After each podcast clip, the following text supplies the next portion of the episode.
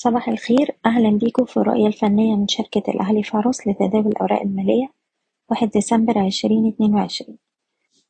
في جلسة امبارح شفنا تذبذب وتراجع في بداية الجلسة، لكن القوى الشرائية قدرت تسيطر على الأداء في الآخر وتدفع المؤشر إنه يقفل على ارتفاع عند مستوى تلتاشر ألف ومتين وستين نقطة. في نفس الوقت الإغلاق الشهري جه في المنطقة الخضراء، احنا نعتبر الشهر التاني على التوالي بنواصل الارتفاع بقوة.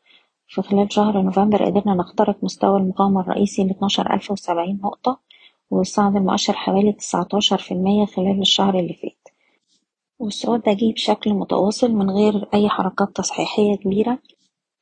وبالتالي مهم جدا إن احنا نستمر في رفع مستويات حماية الأرباح لأقرب دعم حسب كل سهم على حدة، نتيجة طبعا لرفع المخاطرة في الفترة الحالية، واقتربنا من منطقة مقاومة رئيسية ما بين ال تلتاشر ألف وتلتمية وال تلتاشر ألف وخمسمية. بالنسبة للمؤشر مستوى ال تلتاشر ألف هو مستوى حماية الأرباح على الأجل القصير، وفي حال الكسر هتبقى إشارة على بداية عمليات تصحيح على الأجل القصير.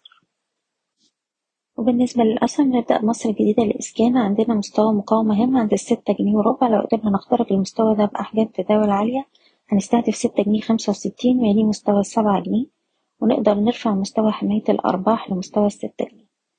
القاهرة للاستثمار والتنمية سهم بيختبر مستوى مقاومة عند التلتاشر جنيه ونص، اختراق المستوى ده تبقى إشارة صعود للأربعتاشر ونص والخمستاشر ونص.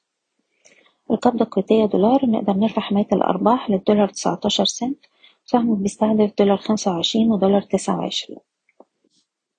أراسكوم للتنمية سهم بيختبر مستوى مقاومة عند الستة جنيه وستين قرش، وده مستوى مقاومة هام، اختراق المستوى ده هيبقى ليه مستهدف عند سبعة جنيه وعشرين قرش، أقرب دعم عند الستة أربعين، ده اللي بتاع جلسة امبارح، وليه مستوى الدعم الهام عند الستة جنيه.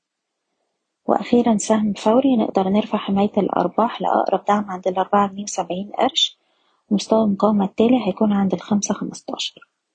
بشكركم، بتمنى لكم التوفيق. إيضاح: الشركة غير مسؤولة عن أي قرارات استثمارية يتم اتخاذها بناء على هذا التسجيل. شكرا.